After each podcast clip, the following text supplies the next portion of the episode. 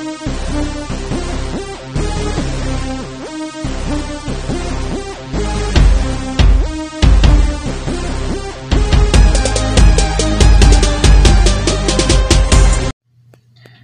everyone. Um, when I was studying the Bible, uh, something struck me, you know, when I was reading. I read in uh, Genesis tw- 29 something that I hadn't really thought about before, but it, it really, you know, pricked my heart when I saw it. It says, Then Jacob continued on his journey and came to the land of the eastern peoples. There he saw a well in the field with three flocks of sheep lying near it because the flocks were watered from that well. The stone over the mouth of the well was large.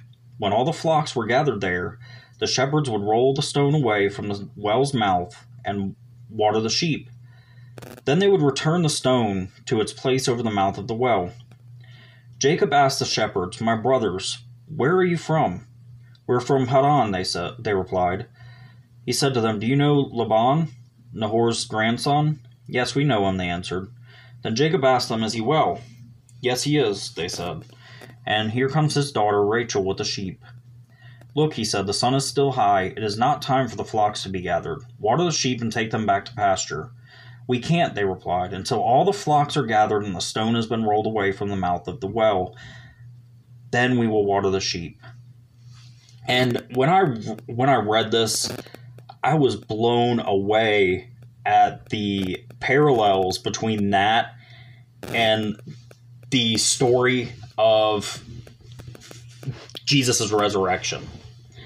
And, you know, I mentioned last time this is Lent, um, you know, we're uh, anticipating uh, Easter, we're anticipating the resurrection. That's the point of, you know, giving this stuff up because you're supposed to be, you know, we sorrow now, but celebrate later. And we look forward to not only celebrating Christ's resurrection, but also our own resurrection when Christ comes back. And when I read this, it all it, it, it just like smacked me in the face. There's sometimes where I'll be reading scripture and I'm like, man, it's so powerful the way that some of these uh, verses, you know, they just blend in. But God took so much care that like hundreds and thousands of years later, his word's still relevant. Just random conversations become important theological concepts sometimes. And I think that's so powerful and so wonderful to see how God works that way. You know, the deeper you dig into scripture, the more you see God's fingerprints all over it. And I thought, you know, Jesus refers to us as sheep all the time. You know, and that same well actually makes an appearance in Scripture. It actually makes an appearance in uh, the Gospels. And Jesus uh, alludes to it in a in a way, offhandedly. He stops there. It wasn't on their way, it was out of the way. But Jesus stopped there for a purpose he found a woman at the well and he began to tell her about a about who she was he basically revealed to her all the secrets she was keeping and she became like the first missionary she was one of the she was the first person that knew that jesus was the messiah a woman not only was she a woman but she was a Samaritan. And Jews and Samaritans were total enemies, especially religiously. So for Christ, as God's son, to tell this woman the uh, message of the kingdom, the message of his his uh, messianic uh, life before anybody else is really remarkable. And I really think that it's a call back to this uh, verse. I think that Jesus used this not only because the Samaritans they believe in some of the Old Testament, they don't believe in all of it. But there is one thing that is in every major religion Judaism, Christianity, uh, the Samaritans, the few that are left, and Muslims all agree on one thing, and that's this verse about Jacob's well. Jacob's well is one of the most dangerous places in the world because it is sacred to all major uh, religions. And the reason is because the the parallel that I pulled from this is they were talking about rolling the stone away from the mouth of the well and then putting it back. And they said that it wasn't time to water the sheep and they were waiting for the stone to be rolled away. They had to wait until all the sheep were there in order to roll the stone away. So when Christ, the Lamb of God, comes and he's crucified and he rolls the stone away from his grave and he references it when he speaks to this woman at the well and says that he will give her living water that will will come up inside of her so she'll never thirst again. I think that he was drawing our attention to this verse. He was paralleling himself with this verse and he was showing the world that everybody's included in this. When all of us, sheep, drink, we will never go thirsty. When all of us cling to Christ, we will never go thirsty when we drink from that well. When we share in his resurrection, when we share in what he's done for us,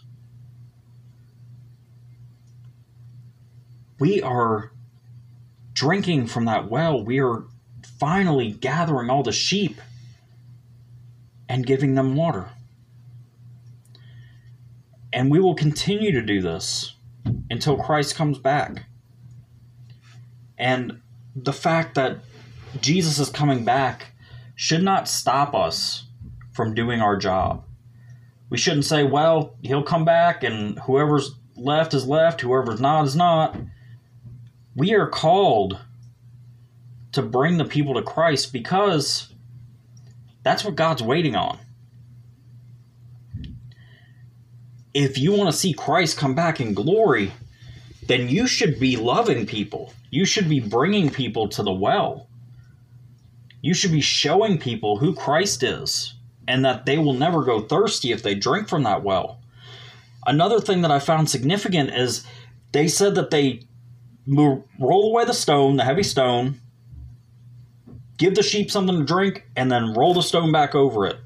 Well, guess what? Christ's sacrifice was once and for all. The stone's been rolled away and never put back. We have that living water inside of our veins, inside of our hearts. And if we could just share that with somebody else, if we can offer them a drink,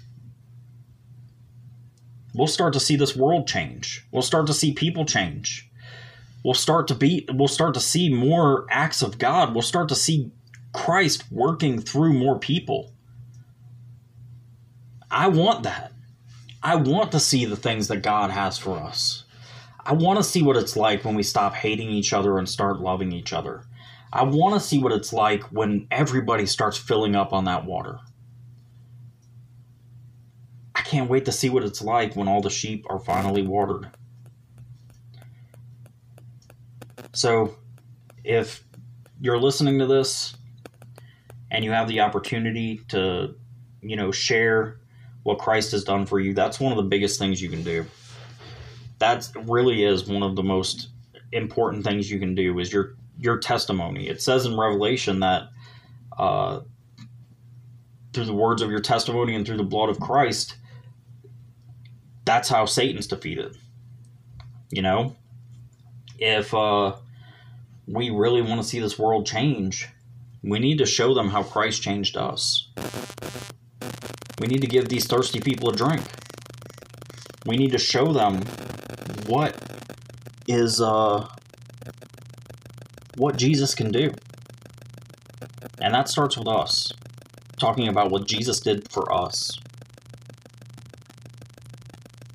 So if you guys are hearing this, I hope this encourages you. I hope this, at the very least, encourages you to look at some of these uh, Old Testament verses more closely. That's one of my favorite things is going back into the Old Testament and seeing, you know, stuff that didn't used to make sense, stuff that I thought was just craziness, and how it blends so seamlessly into the New Testament. Whenever I hear people say, "Oh, the Old Testament God and the New Testament God are so different," they're really not reading the verses. You know, there's a lot that uh, is seamless transition and I think that's important to uh, get into our hearts. Is that Christ is uh, the Alpha and the Omega, the beginning and the end. He's not just uh, pops up one time, dies, and then disappears forever, and now there's a bunch of Christians walking around. Jesus is the all in all. He's everything. He's the beginning and the end. And I think that when we start treating him that way, and we start to, you know, read his word and we see, you know, the things that he applies to himself, the things that he references with his life and with his words, it's just so powerful and so enlightening and enriching to see, you know, that type of uh, thought that God put into the Bible. And, um, you know, he used uh, fallible men to do it. He used normal men to write the Bible. Uh, but I've, you know, I've heard the saying that God can make straight line. God can make uh, straight lines with uh, crooked pens. And if we you know dig deep and we see God's provision over all of this, it's it's just another testament to how um, deep and how reliable the Bible actually is. Um, if uh, you're listening to this, uh, please, you know, hit the subscribe button or the follow button, whatever it is, uh, whatever uh, podcast app you use to listen to this on so that the word can get out to more people. Um, I thank you guys for tuning in and listening, and I will talk to you guys again next time.